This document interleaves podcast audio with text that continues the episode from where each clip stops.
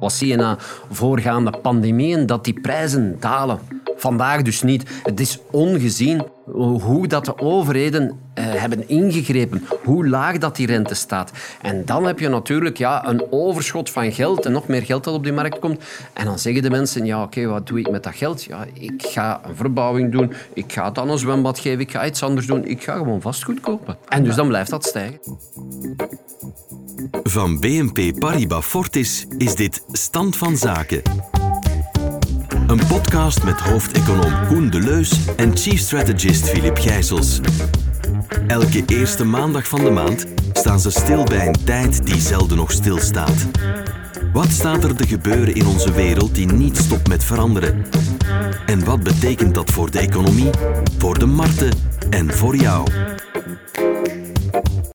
Koen en Filip overlopen het met Filip de Rijke van Communicatie.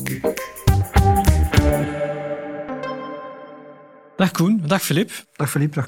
Vandaag praten we over een prangende kwestie, een huis kopen.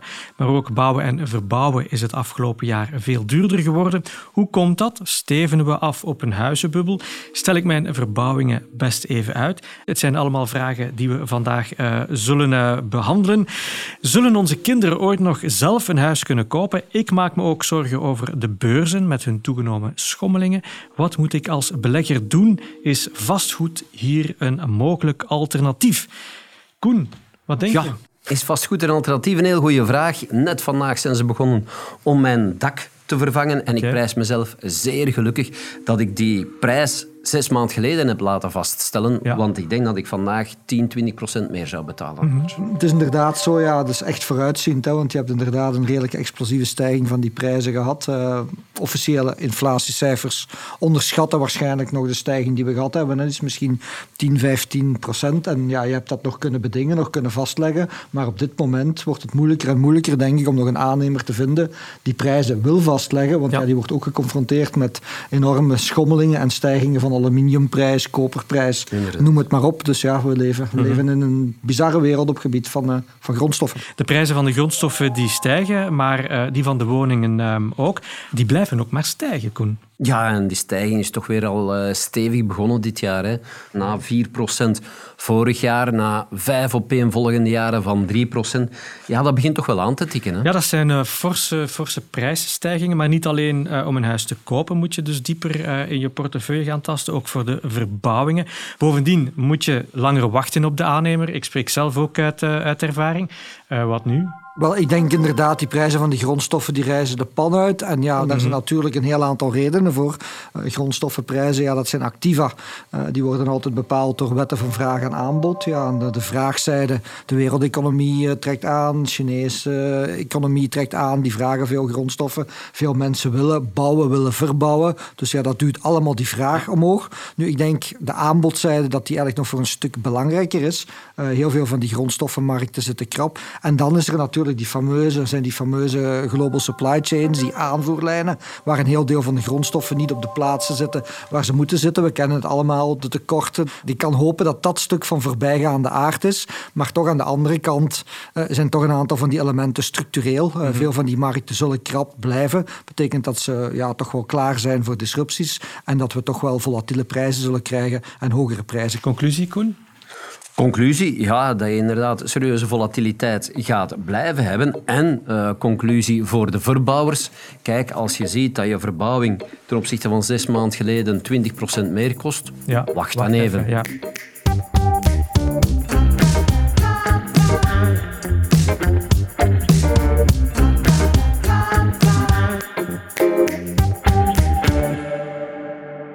Prijsdalingen door te wachten, dat zien we misschien hopelijk bij, bij de grondstofprijzen, maar dat zien we niet bij de prijzen van de woningen, want die blijven alsmaar uh, stijgen, Koen.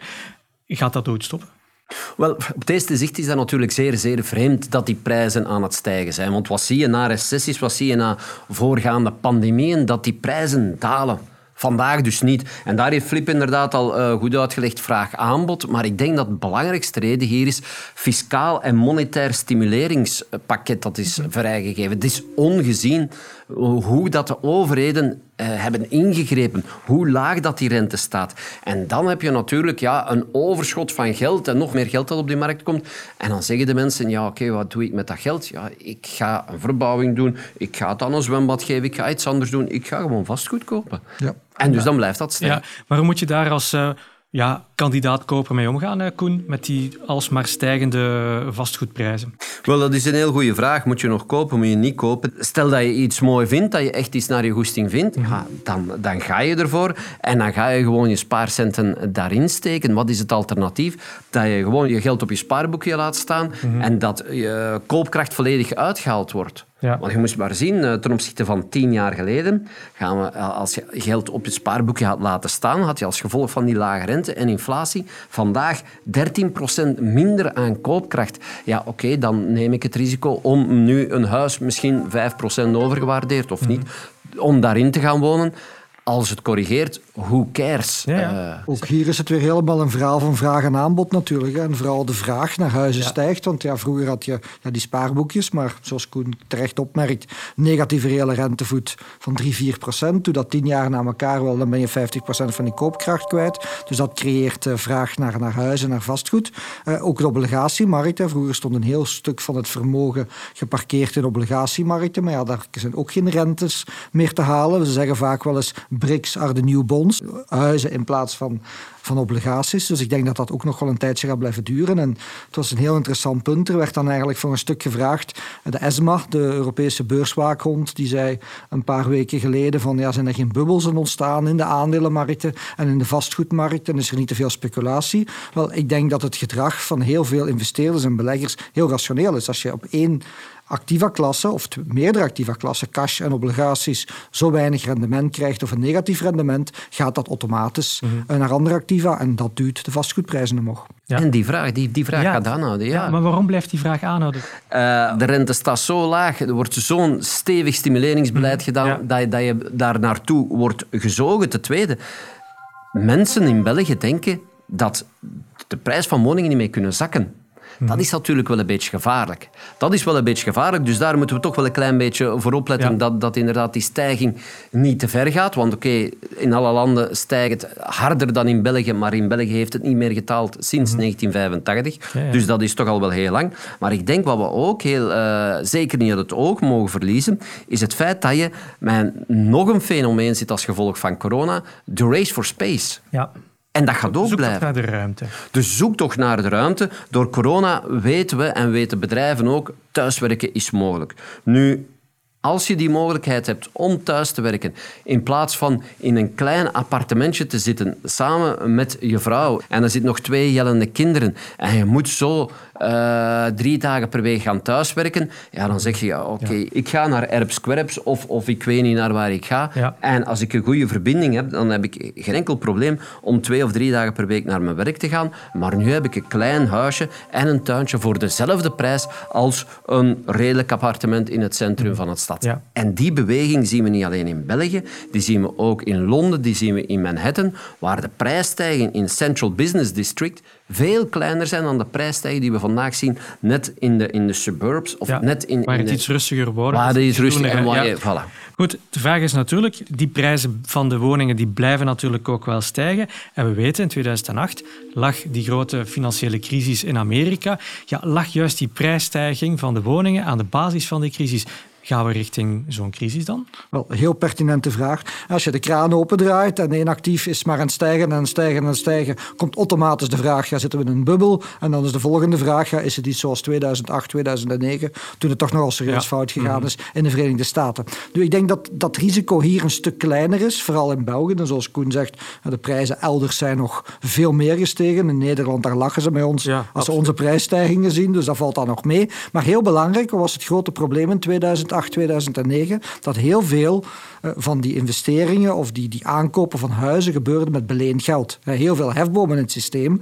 Eh, en wat gebeurt er dan wel? als die huisprijzen dan beginnen te zakken, ja, dan moeten mensen kunnen die leningen niet meer aflossen. Dan komen de verplicht te verkopen. Je moet dat doen tegen een lager niveau. Dat duwt die markt nog meer naar beneden. Je krijgt een negatieve sneeuwbal en zo verder. Nu, in België is dat veel minder het geval. Hier wordt vaak geïnvesteerd met geld wat er is en dan een stukje geleend of volledig in cash. Dus er is geen hefboom. Dus dat betekent ook als hier de prijzen zouden beginnen te zakken en je krijgt de prijs niet meer voor het stuk vastgoed wat je zou willen verkopen, dan wacht je. En dan droogt de markt op. Dan kan het zijn dat die markt ja, een tijdje stil ligt, maar niet dat je zo'n ineenstorting krijgt zoals in 2008, 2009. Plus ook het feit natuurlijk dat wat je toen hebt gezien, dat dat vooral ja, verplichte verkopen waren van mensen die eigenlijk geen lening hadden mogen, krijgen. Ja. Maar goed, um, ik denk al een generatie verder. Hè. Onze kinderen, gaan die ooit nog een huis kunnen kopen? Wel, dat wordt een moeilijker en moeilijker oefening. Hè. Als je uiteindelijk ziet, uh, ze zijn dan heel braaf aan het sparen. Je hebt 10.000 euro bij elkaar gespaard. Maar ondertussen is het huis wat je wil kopen weer al 30.000 euro gestegen. Dus zonder sponsoring van ouders, grootouders of wat mhm. dan ook, sympathisanten, wordt het voor een groot stuk uh, een moeilijke oefening. Ja, wat moet je dan doen voor een stuk? Wel, ik denk dat er twee uh, ideeën zijn. En het is logisch als je aan het sparen bent voor een huis, dat je dat in cash zet voor een stuk, omdat je zeker wil dat dat zijn waarde houdt. Wat het niet doet, hè, zoals Koen mm terecht heeft opgemerkt, omdat je niet wil dat dat verloren gaat. Maar toch van die spaargelden wat lange termijn sparen doen, proberen wat te investeren, in proberen wat rendement te halen, dat je uiteindelijk dat huis kan kopen. En dan natuurlijk, als er toch sponsoring is van ouders of grootouders, kan de bank ook al, uh, altijd wel helpen om dat op een fiscale, vriendelijke manier te doen uh, naar de volgende generaties. Want ja, ik denk dat dat wel belangrijk zal zijn. Want zoals je terecht opmerkt, uh, beginnende mensen zonder sponsoring, denk ik dat het moeilijker moeilijker wordt om effectief zo'n droomhuis te kopen.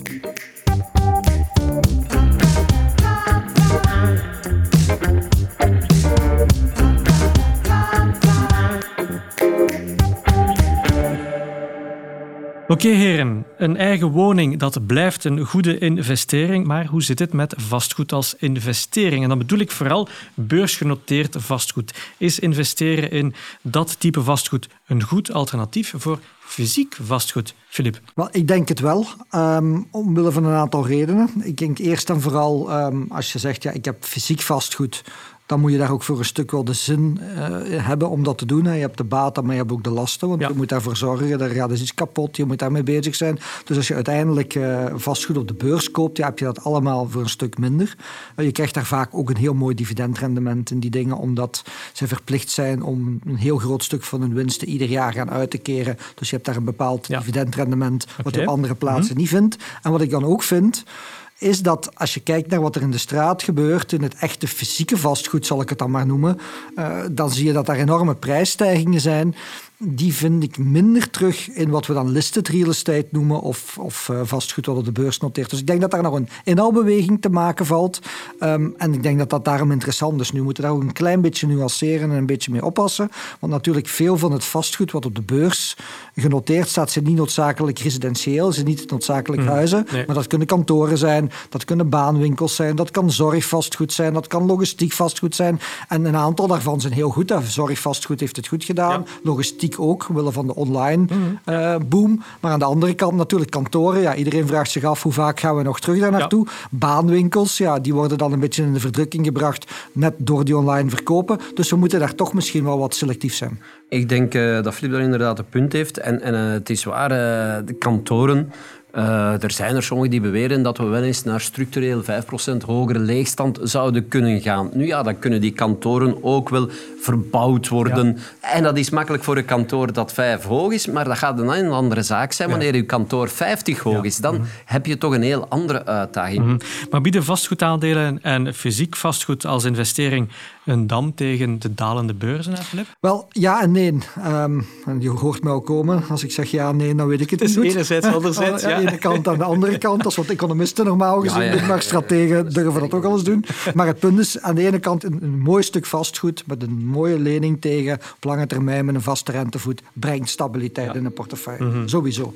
Nu aan de andere kant, als je nu denkt, ja, als de aandelenmarkt nu morgen een serieuze correctie ondergaat, het vastgoed gaat dan stijgen terwijl, well, die kans is ook relatief klein. Want we hebben het over die geldkraan gehad die dan open staat. Die duwt zowel de aandelen omhoog als het vastgoed omhoog. Dus ja, als die kraan dan wat dicht gaat, of je krijgt een correctie op de markten, ja, dan is het fair to assume, zoals ze dan zeggen, dat het vastgoed misschien wel een beetje meegaat met de aandelenmarkten, maar waarschijnlijk minder. En je hebt dan nog ook een verschil tussen, allee, je hebt dan het, het, het beursgenoteerde vastgoed, dan heb je het investeringsvastgoed, maar dan heb je natuurlijk nog vastgoed voor eigen gebruik. Ja. En daar, daar wil ik toch wel op hameren. Investeringsvastgoed kan dan wel serieuze kletsen krijgen en ja, daar herstel je moeilijk van. Maar zelfs al heb je inderdaad een correctie in het huis dat je net hebt gekocht, hoe cares, je gaat daar 20, 25 jaar wonen. Wonen, ja. Dus in Mhm. die zin, die gebruikswaarde blijft wel hetzelfde. Hè? Ja. Inderdaad, die investeringswaarde is even iets minder, maar dat komt dan na een periode van 20, 25 jaar ook wel volledig in orde. Ja, dus ik onthoud, zolang de reële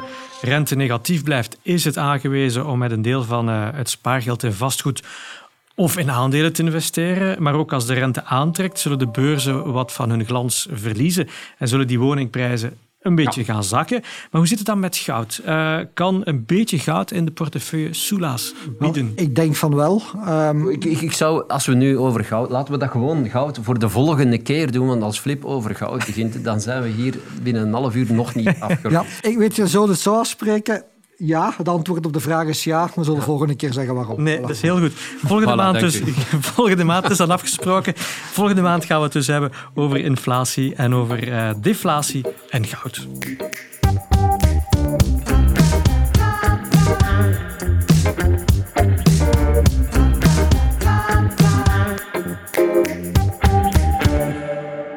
Goed, heren, we zijn bijna aan het einde van deze podcast gekomen. Filip, welk boek heb je vandaag meegebracht? Om het onderwerp waar we het vandaag over gehad hebben, kan het moeilijk anders dan eh, Metropolis van eh, Ben Wilson zijn. Ja. Het gaat over het ontstaan van steden. Ze beginnen heel vroeg met Oer en Ja. met eh, de Griekse polissen en zo verder.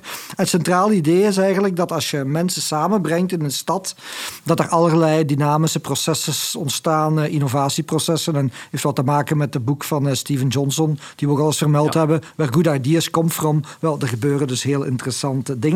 Eh, er staan ook een aantal heel interessante cijfers in. In 2025 zullen er 440 megasteden zijn, waar in totaal een 600 miljoen Ja. inwoners zijn. Dat is 7% van de wereldbevolking. Maar die 7% zal dan verantwoordelijk zijn voor ja, zowat de helft van het bruto binnenlandse product. En dat is eh, Wereldwijd. Wereldwijd. Ja, Dat is eigenlijk dat is alle, hè? Ja, alle toegevoegde waarde die eigenlijk gecreëerd wordt eh, in de wereld. Het zijn dus hubs voor innovatie.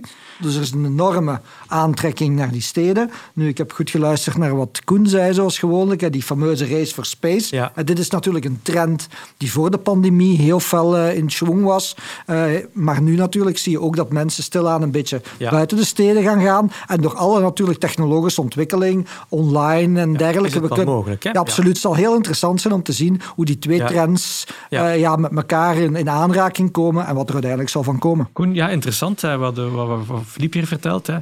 Ehm, de steden worden belangrijker, maar met de coronacrisis zien we inderdaad dat we... Ja, eh, Ja, ja, die de race for space. ja, blijven hangen bij hem. Ja, ja, ja. Nu, ja, het is ook een eeuwige slingerbeweging daar, hè, tussen de stad en de periferie. Nu gaat het even naar de periferie, maar ik denk toch niet dat de finale strijd daar gestreden is. Oké, nee, maar dan kijken we uit naar de toekomst. En al meteen naar de volgende podcast. Heren, dankjewel voor deze alvast. De info over dit boek, Metropolis van eh, Ben Wilson, eh, vind je in de show notes van deze podcast. Als je dit een interessante podcast vond, vergeet je niet te abonneren. Zo ben je er als eerste bij als de podcast eh, online wordt gezet. En aarzel ook niet om onze podcast te delen via jouw favoriete netwerk. Deze podcast werd opgenomen op 20 september. De volgende podcast gaat live op 8 november. Bedankt voor het luisteren. Dag. Dit was Stand van Zaken. Vond je deze podcast interessant? Abonneer je dan via Apple Podcast, Spotify of een andere podcast-app naar keuze. En schrijf gerust een review. Dat helpt andere mensen om deze podcast te vinden. Heb je intussen vragen, opmerkingen of suggesties? Die kun je mailen naar socialmedia.bnpparibafortis.com. De opinies in deze podcast zijn die van de presentator en de geïnterviewde en geven niet noodzakelijk het standpunt van BNP Paribas Fortis weer. In deze aflevering kwamen ook leningen ter sprake. Let op, geld lenen kost ook geld.